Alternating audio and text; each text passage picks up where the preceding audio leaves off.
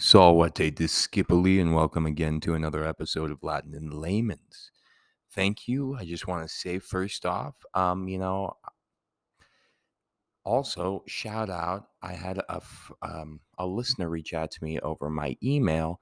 I want to shout out uh, Joe Joe Lynch over in Australia. I want to appreciate you so much when I get those emails when I know that I'm making, you know, an impact. And as far as all the way in Australia, um, it really get, get it just gets me going.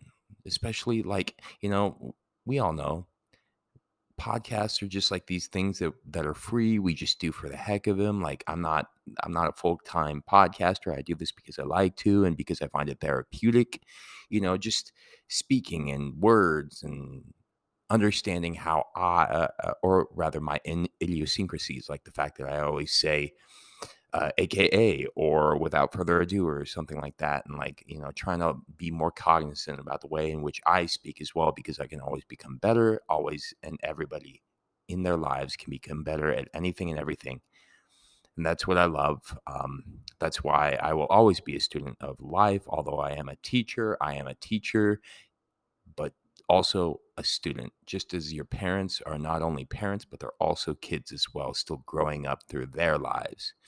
So I'm just all about the fact that I have people that are tuning in and listening to this dude here talk about a bunch of words and etymology, and some people don't even know what that means.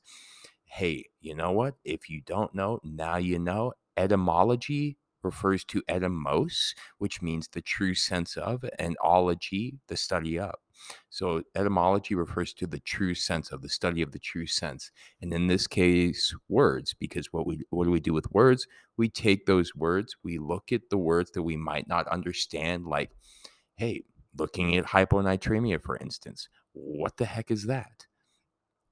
Well, hypo, if I start to break it down, although I have no idea what that fancy dancy $10 word is, I go from A plus B plus C and I break it down very piecewise, like a shoe, like, you know, you're just flushing it apart. You're pulling it apart. It's like a formula.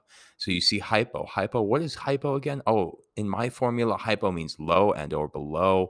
Um, but more more often than not low just the antithesis of high right? Because hyper is high.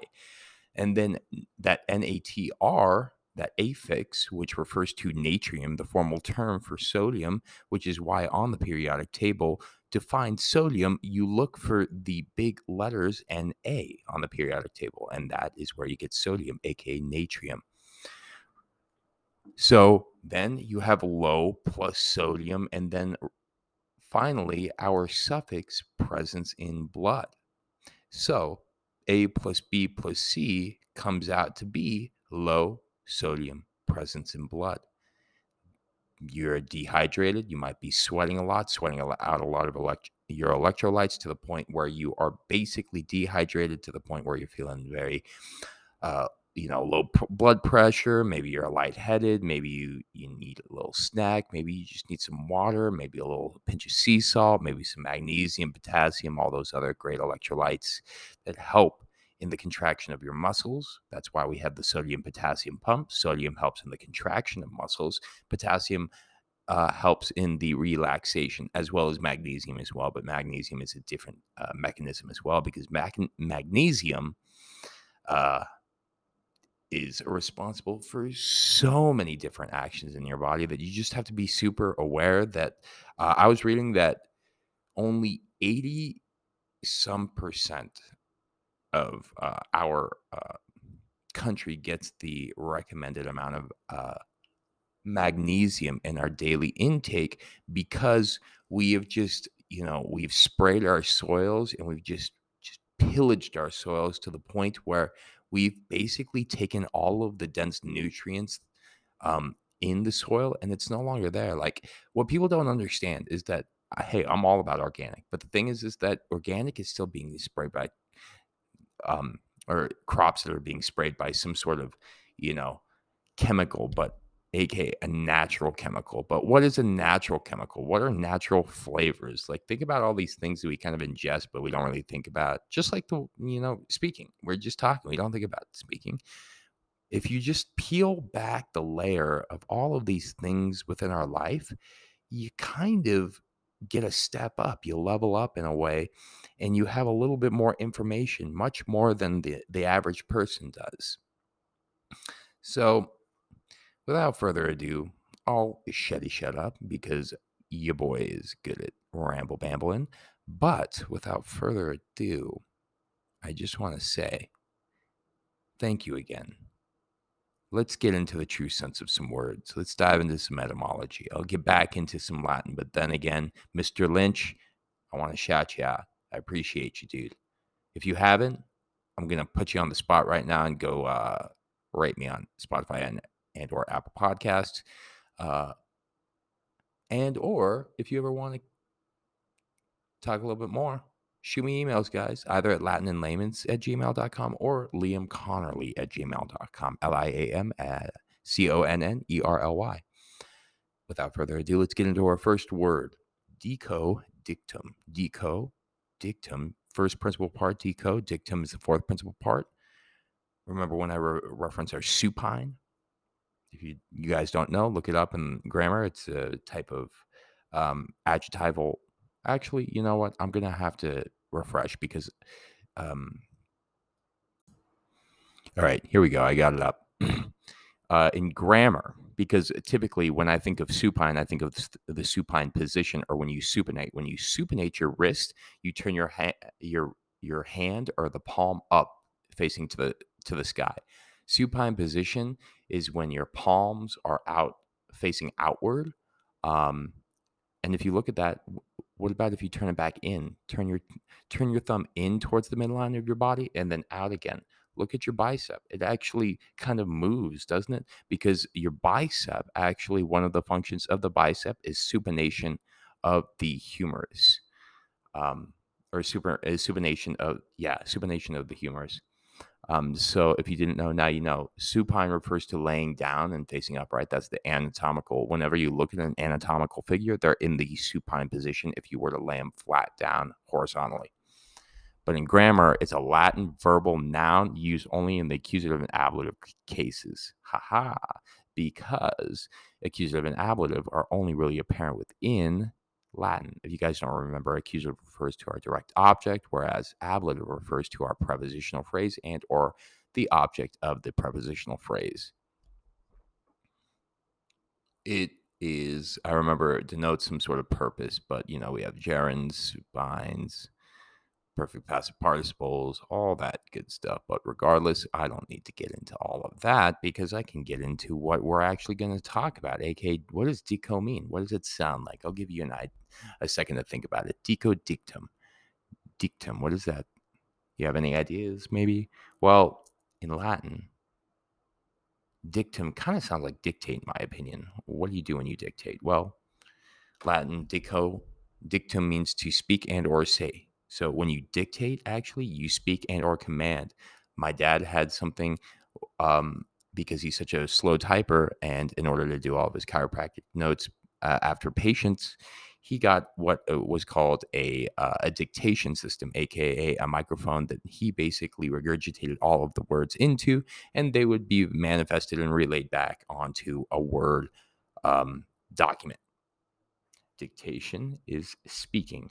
Diction is the art or manner of speaking um, and or writing. Diction can relate to the way in which we see how an author utilized words in maybe uh, an eccentric way, but it works well, right? Maybe it's a beautiful way that you haven't thought about, but um, you just like the way that they word it. Dictator, however, a dictator is one whose word has absolute authority, essentially. Uh, that tator refers to the absolute authority of one. Um, so then the next one would be predict, pre meaning before, and dict coming from dictum, which means to say. When you predict, you say beforehand what will happen, essentially. Benediction. Bene means well, and or good bene. And diction refers to speaking, right? From dictum. Benediction is well spoken words, usually refers to a blessing, but it just means well spoken words. How about a contradict or contradiction? Contra means against, and dicodictum means to speak. So if you contradict someone, you speak against them. Finally, my last one that I want to talk about is verdict. Where verus V E R U S means the true and or real sense. It's a derivation of etymos in the Greek. Verus is in Latin though. Like um, the it's where we get very. Thanks, plane. Love you. Verdict it is a true saying. So there's there's so many really great words that really come from the word dictum dictum dicodictum um, that it's really hard to leave them out. So I have a few others that I want to talk about, like addict. Ad means to or towards, um, and dicto means to speak and or say. When you're an addict um, today, which is almost exclusively is exclusively to refer to people that are addicted to drugs or alcohol or whatever um, it really started out to mean a legal action under Roman law, if you didn't know. It meant to give order or surrender to under uh, a decree of an order. So when you addict someone, that's what you do to them. People used to sign their letters, your honor's more most addictive servant, essentially. Like imagine that in Latin, but they would say it like that, etc. Then it came to mean attaching oneself to a master or a leader or a cause. So then that meaning has degenerated from their being addicted to your master, AC, and basically almost like appendaged to them. Um, although we don't deal with that kind of stuff anymore, thank God. Um, it just kind of degenerated at, eh, to the present to mean one who's really addicted to drugs or having any sort of chemical dependency. But um, yeah, I thought that that was an interesting little historical um, etymological lesson. Also, what about dictionary, right? Dicodictum, dictionary, is a book which lists the words of a spoken language and all of their meanings. So, dictionaries have been one of honestly the greatest tools devised to help people understand each other um, since the invention of language itself, you guys. Like, I really want to emphasize the importance of language because without language, think about what you would have. Probably nothing because we use language in order to delineate and uh, quantify everything in our lives. So, for example, English and Latin and French and Latin, uh, that's why we had like you know dictionaries like i have an english to latin dictionary a french to latin dictionary a latin to french dictionary a english to latin dictionary. We started to make latin or dictionaries that were compiled to help those speakers of one language to learn another language essentially which i always thought was really cool. And so it's just very very very important. Now i think that's all i have for you guys today. I'm just going to go over dictum plus that little thing at the very beginning, but I just want to say thanks again, everybody. Thank you for your support and your inquisitive nature and knowledge and wanting to know more. Tempus est discedere.